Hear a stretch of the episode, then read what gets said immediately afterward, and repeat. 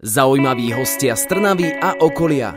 Ľudia, o ktorých ste možno ešte nepočuli, no napriek tomu sú pre nás dôležití. Pracoval pre všetky televízie, už v desiatich rokoch vedel, čo chce robiť a dnes má za sebou viac ako 2000 odmoderovaných podujatí a tiež stovky odkomentovaných zápasov. Slavo Jurko bude hosťom dnešného ETR rozhovoru. Určite sa máte na čo tešiť, tak zostaňte naladení, pretože o chvíľu začíname.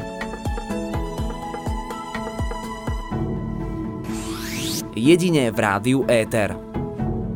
Z Rádia Éter pozdravuje Adam a dnes s hosťom, s ktorým by som najradšej moderoval či spolu komentoval. A, a to s najvychytenejším moderátorom a komentátorom Slavom Jurkom. Slavo, ahoj, vďaka, že si prijal pozvanie a našiel si čas. Ahoj, pozdravujeme poslucháčov. Koláčov bolo dosť a ešte ich bude, ale zostaňme aspoň na chvíľu pri Vianociach. Ako vyzerajú Vianoce u Jurkovcov? No, e, samozrejme môžu to byť dve roviny, pretože u Jurkovcov ešte pred pár rokmi vyzerali úplne ináč ako teraz, pretože mám dve malé deti, takže teraz už diametrálne odlišné, už je to úplne iný rozmer pre mňa, kým doteraz, alebo ešte relatívne donedávna, to boli také Vianoce, kde som ja očakával darčeky, tak teraz vidím tie tužobné pohľady, kde už pomaly od oktobra e, píšeme Ježiškovi, čakáme, dohadujeme sa, uzatvárame obchody, že kto musí dokedy poslúchať, aby dostal možno to a to a to, takže sú to také už otcovské Vianoce, ale musím povedať, že si ich užívam veľmi. No a ty si písal Ježiškovi? Ja už som skôr taký kuriér, čiže ja len doručujem tie listy a som niekde na konci toho reťazca, ale nevadí, lebo pre mňa vlastne teraz už pre mňa ten najväčší dar je spokojnosť e, mojich najbližších. Takže e, skôr som asi tiež ten typ, lebo ako hovorí moja žena, že ťažko, ťažko Ježiško nosí darčeky niekomu, kto si aj tak relatívne môže skoro všetko dovoliť alebo zaobstarať sám, alebo ja som taký, že keď niečo potrebujem alebo uh, si vyhliadnem, tak si to hneď aj zaobstarám, čiže nedokážem dlho čakať na to. Ale na druhej strane vrajím, ako nič ma dnes už nepoteší viac ako to, keď, keď som urobil radosť, respektive Ježiško, keď urobil radosť na základe mojej intervencie niekomu z môjho blízkeho okolia. A čo nesmie chýbať u vás na stole uh, pri Vianočnej večeri? Tak to určite kapusnica. Tam sme našli taký priesečník, keďže ja mám manželku vlastne zo západu. Oni mali iné tradície, my sme mali iné tradície, ale na tej kapusnici sa vieme zhodnúť. Ryba, rozhodne šalát a sladkosti už viem si aj odoprieť, takže asi by som povedal, že tá kapusnica je top. Ako si už spomínal, ste rodinka, máš dvoch synov, Mareka a Lukáška, myslím. Áno. Uh, jeden je teraz štvorročný, druhý dvojročný. Je to tak. No a už čo chvíľu, tak lusknutím prstu, prídu do veku, kedy ty si už robil nejaké rozhodnutie, alebo teda vedel, že čomu sa chceš venovať v živote. Povedz nám viac o tomto období období? Možno starší, pretože ale ešte to nie je úplne také horúce. Je pravda, že ja som mal 10 rokov, keď som bol po operácii slepého čreva a vlastne vtedy som pozeral celú Olympiádu v Soule a hovorí máme, že toto sa mi páči, ako ten Ujo to rozpráva v televízore a že to by som si možno aj vedel predstaviť. Tak máma hovorí, že chod za riaditeľom školy, mali sme perfektného riaditeľa školy, tak išiel som za ním ešte na základnej škole a ten mi hovorí, no to je žurnalistika a predtým musíš nejaké gymnázium a normálne by som ako fakt, že málo kedy to povedal a neviem, ako to majú dnešné deti, ale ja som ozaj už od základnej školy vedel, že kam sa chcem asi posunúť a dostať. Napríklad Adela Vincová to mala tak, že sedávala pri rádiu, počúvala, vymýšľala a rozprávala. Ako to bolo u teba? Tak Čom prišiel sme, ten bod zlomu? Hovorím, že to boli tie televízne prenosy ako prvé a je pravda, že keď sa bavíme o rádiu, tak e, my sme mali vtedy len jedno rádio.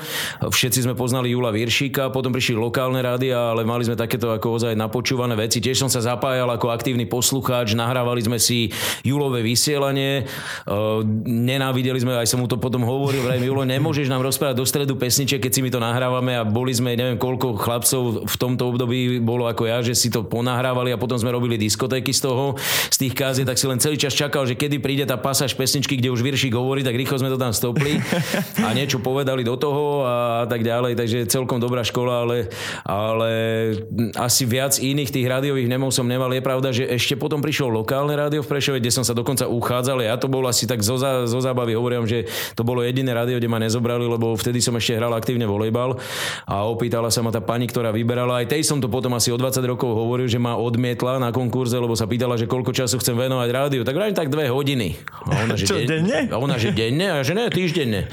Dobre, ozveme sa ti. A už nikdy nevolali. Perfektné. No a povedz nám o tej prvej skúsenosti tvojej moderátorskej.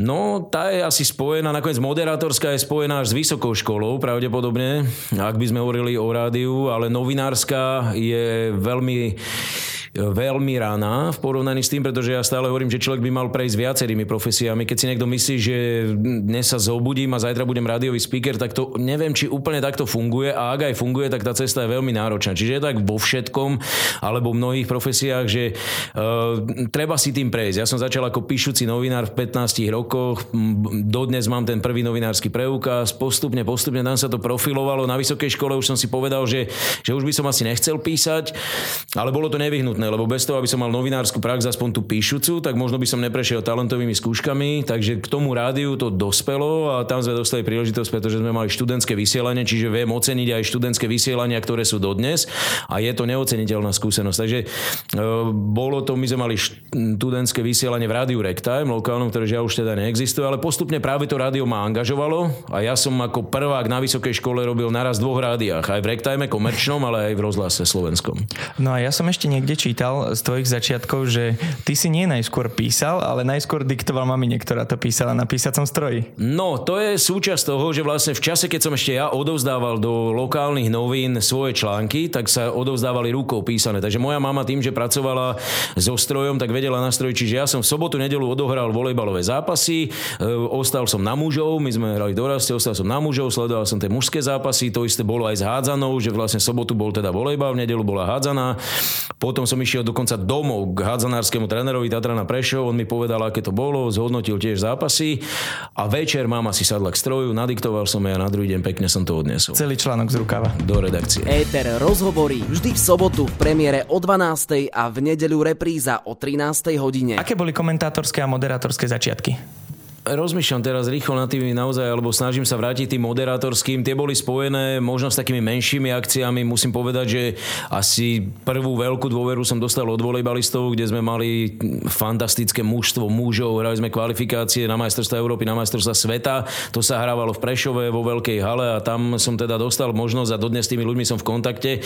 Bolo to pre mňa troška jednoduchšie v tom, že už vtedy bolo v Ačkovej reprezentácii viacero hráčov, ktorí, proti ktorým ja som doraste hrával. Takže vlastne to boli moji bývalí súperi a dodnes veľmi dobrí kamaráti. A tie komentátorské, tie sú spojené s futbalom predovšetkým, pretože z tých naozaj, alebo z toho množstva zápasov a komentátorských skúseností najviac druhú väčšinu mám práve futbalových.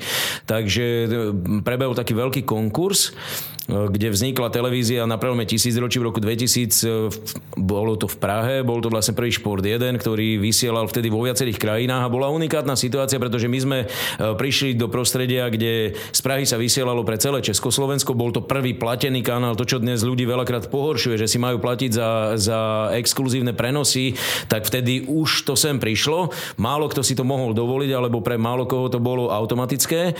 No a bol konkurs taký, že snad zo Slovenska všetci, ktorí robili nejaký šport, či moderátori alebo komentátori prišli na konkurs do Bratislavy, bolo to v Mlinskej doline a vybrali troch. Takže zo Slovenska nás vybrali troch, jednu babu, dvoch chlapov a išli sme do toho a, a to bolo niečo neuveriteľné. Hej. Čiže ja som tam, ale tam som je pravda, že moderoval oveľa viac. Ja som bol ako je, asi slovenská jednotka moderátorská a moderoval som dokonca posledné vysielanie naše, pretože tá televízia po roku skončila, takže to mám na videokazete dodnes a tam som nabral tých moderátorských skúseností množstvo, pretože cez týždeň som išiel proste od nhl NBA, všetky možné štúdia, kde človek e, sa naučí veci, z ktorých môže ťažiť celý život a ozaj nebol žiadny šport, ale my sme mali len tie najlepšie veci. Fakt, že top súťaže, e, top súťaž v tenise Davis Cup a tak ďalej, a tak ďalej s vynikajúcimi športovcami, s vynikajúcimi hráčmi a popri tom práve prišlo aj to komentovanie, kde už boli skúsení komentátori, miešalo sa to Česko, Slovensko, takže, takže tam som sa naučil extrémne veľa. A neskôr si práve vyštudoval Univerzitu Komenského a žurnalistiku. To bolo paralelne s tým, dodnes mám pred očami môjho ročníkového vedúceho, lebo ja som bol v štvrtom ročníku na vysokej škole, vlastne ako, ako tretí v ročníku som mal auto už, musel som si ho kúpiť kúpiť na konci posledného ročníka, lebo odrazu prišla táto Praha, tak som si kupoval prvé auto, ešte pod internátom som parkoval a ročníkový vedúci mi hovorí, že to si robíš srandu. Keď som pondelok o 12. povedal, že musím ísť do piatku do Prahy a on hovorí, však ale máš diplomovku, máš štátnice, jak to chceš ukončiť tú školu? A hovorí, nedá sa nič robiť.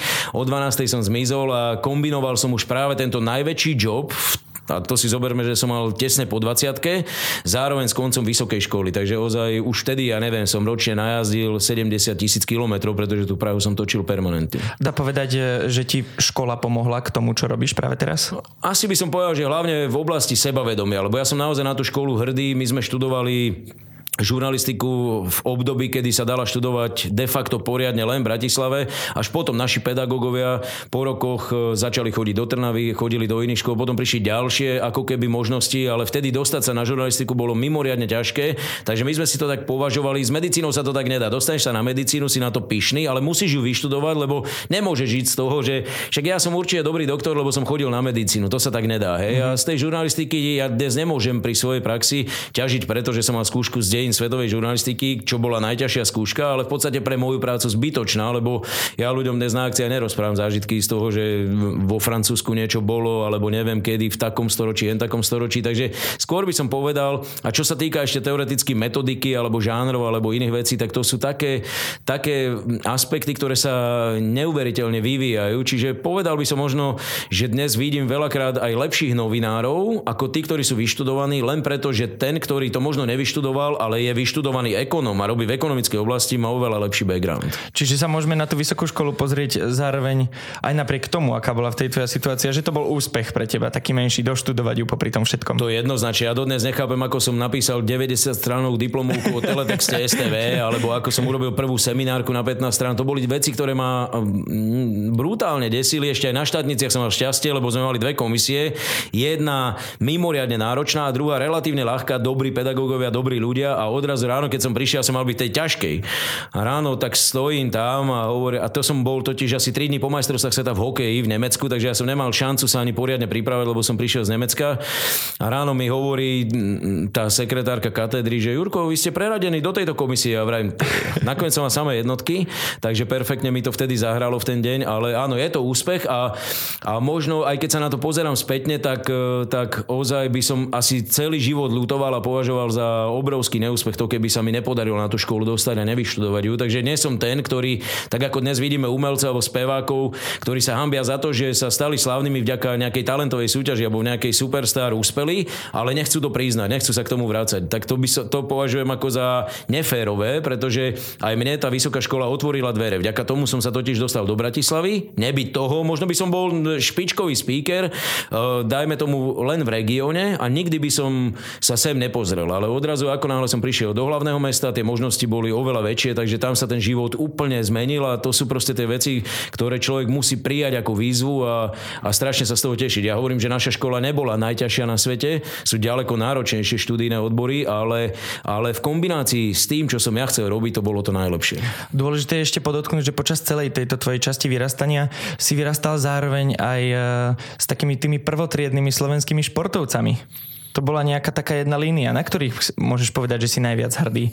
Bolo ich veľmi veľa, ozaj nezabudnem nikdy na to, ako ešte vtedy lokálny redaktor rádia na východe, Radio Východ sa to volalo, už zaniklo medzi časom, ale proste sa pretransformovalo a prišiel som na Davis Cup, kde sme hrali so Švédmi a Miloš Mečiš odrazu vidím, dnes, dnes máme vynikajúci vzťah takisto, čiže to sú 10 ročia, ktoré už sú síce za nami, ale tam som pričuchol prvýkrát k tomu. Hej. Čiže uh, ten veľký tenisový zážitok zážitok, okrem toho pochopiteľne hokej, takisto slávne éry, slávnych e, športovcov a hráčov, kde to prechádzalo tak nejak krížom, lebo aj ako ten píšuci novinár, už som chodil v Prešove sa pozerať na hokej, kde prišiel veľký Slován, Prešov na bránkach, čierne siete, hej, veci, letala tam lastovička po štadión, ale ty vidíš ozaj tie obrovské osobnosti.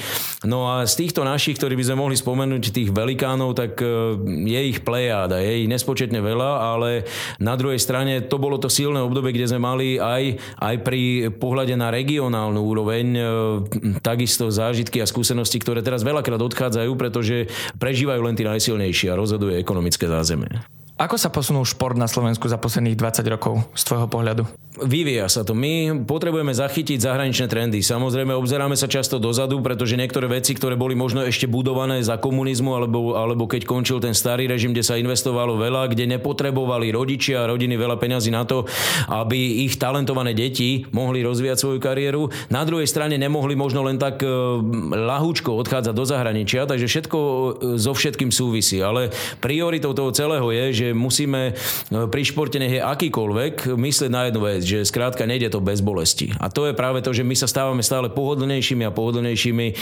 Nechceme cítiť krv, pach, pot, nemyslím tú krv nejakú agresívnu, ale, ale odrieme si koleno pri páde na lyžiarskom svahu a už nebudeme trénovať. Hej. Čiže vlastne toto nám musí zostať taká tá, taká tá dravosť a divokosť, lebo bez toho to nepôjde. Zaujímaví hostia z Trnavy a okolia. Ľudia, o ktorých ste možno ešte nepočuli, no napriek tomu sú pre nás dôležití.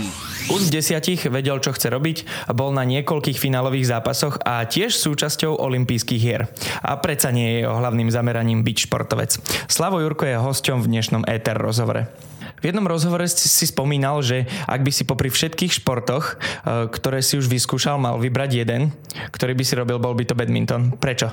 To stále platí. Badminton je pre mňa najúžasnejší šport. Dokonca som ako aktívny športovec z ňom dosiahol aj najväčšie úspechy, lebo som si zahral druhú najvyššiu seniorskú súťaž, čo sa asi nepodarí úplne každému. Mne sa to vo volejbale, ktorému som venoval celú mladosť, nepodarilo. Tam som v doraste skončil, keď som odchádzal do Bratislavy na vysokú školu a badminton je fenomenálny. Jednak som do neho dobre išiel práve tými volejbalovými základmi.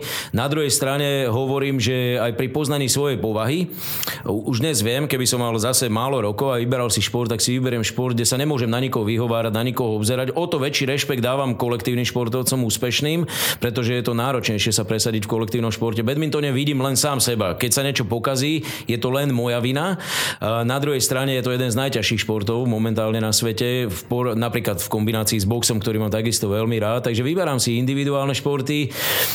Dlho som hral squash, takisto myslím, že na solidnej úrovni, ale ako náhle som pričuchol badminton, je to kreatívny šport, dynamický a proste najrychlejšie si tam vyčistím hlavu. Ja nemám rád beh, potrebujem behať. Aj včera alebo prečerom, ešte predtým, než som prišiel sem, dal som si Brne 10 km, lebo som robil v Brne, tak som si išiel zabehať, ale pri behu, aj keď mi veľa dáva, nikdy nemám ten pocit, že toto je to, čo milujem. Ale keď behám, tak cez čas si hovorím, nech už to skončí, nech už to skončí, viem, že to potrebujem. Naopak, naopak pri badmintone uh, som vo vytržení od prvého košíka dokonca. To je možno super ešte na tom badmintone, že popri behaní človek dokáže premýšľať, ale badminton je úplná čistička. Je to tak, nič iné nemôžeme mať v hlave vtedy. Aký by si povedal, že je rozdiel medzi komentovaním a moderovaním?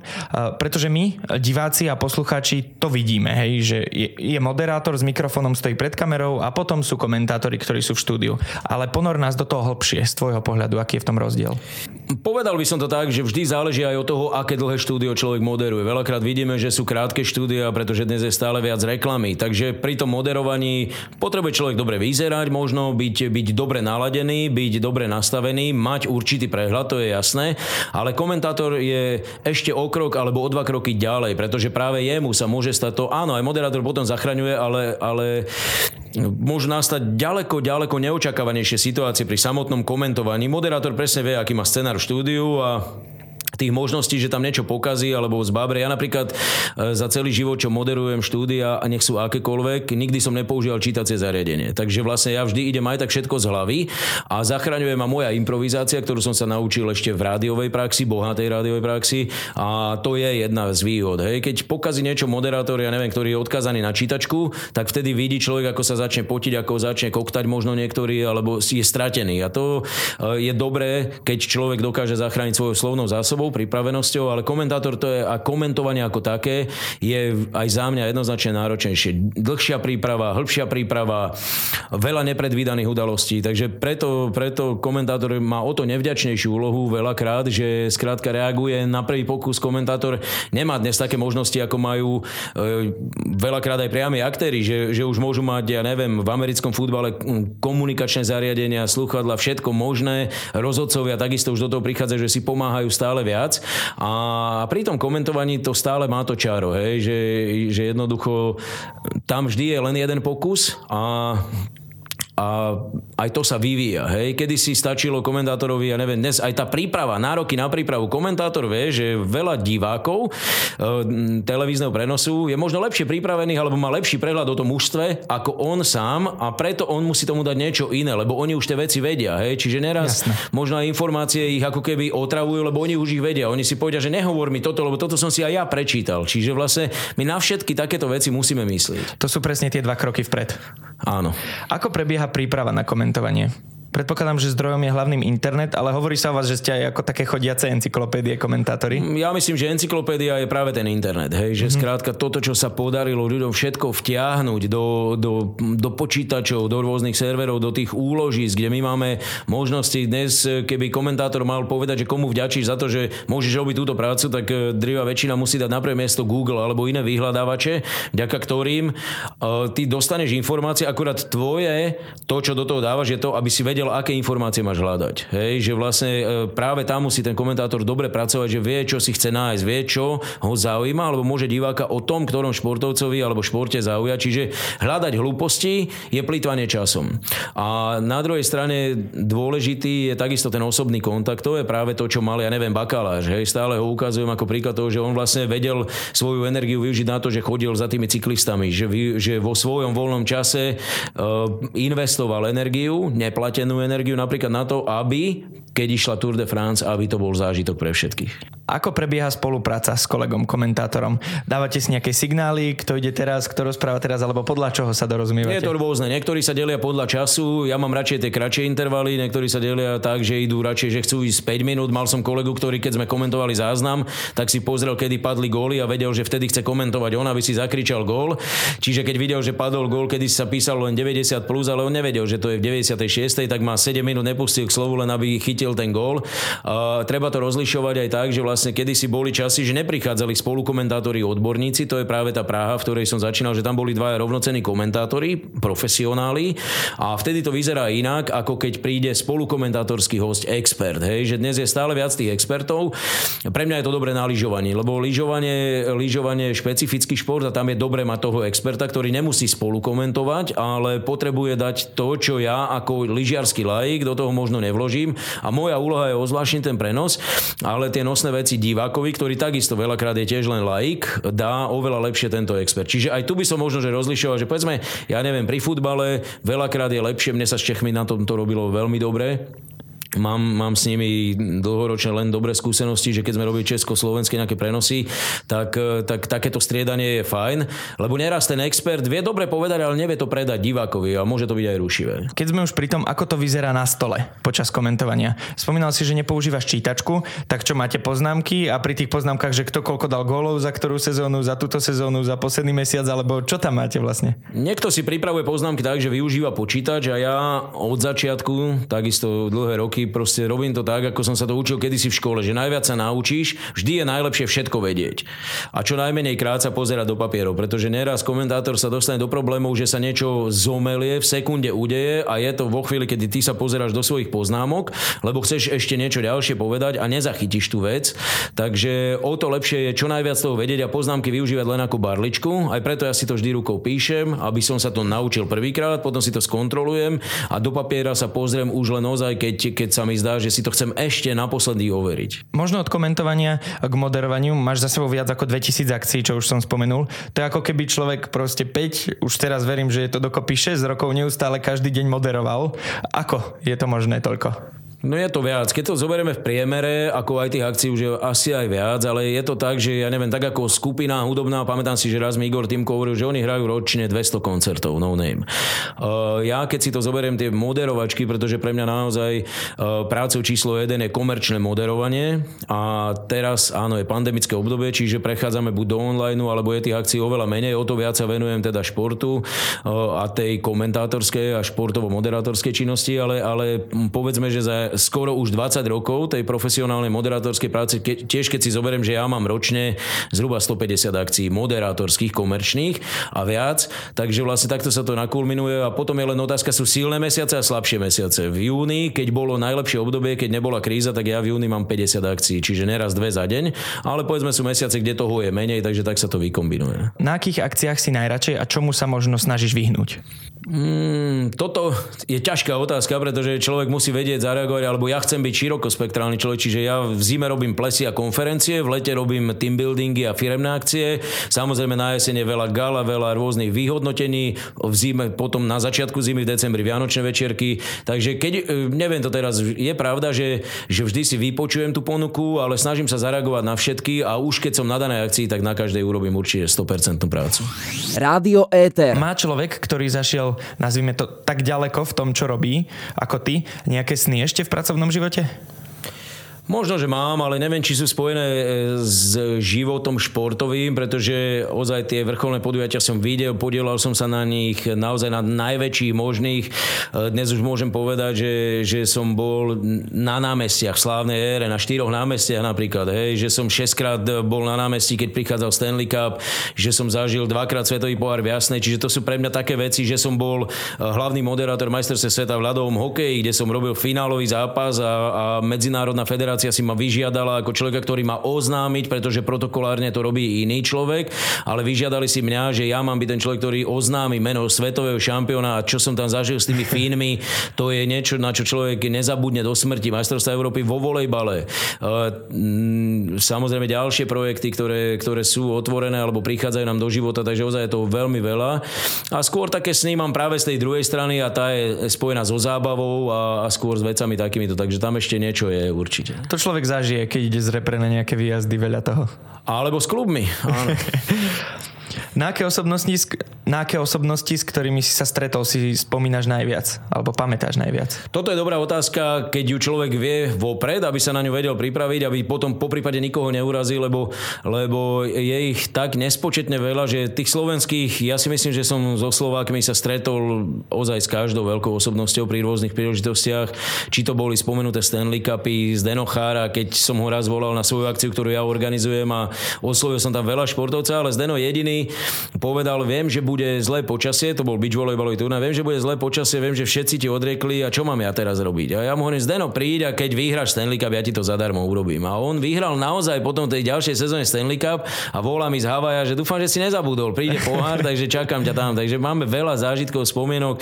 Beckhamovi som sa dal podpísať v Bratislave na červenú kartu, pozrel na mňa, zasmial sa a podpísal sa. Vejnovi Greckému som sa dal podpísať do pasu na majstrovstvách sveta v hokeji.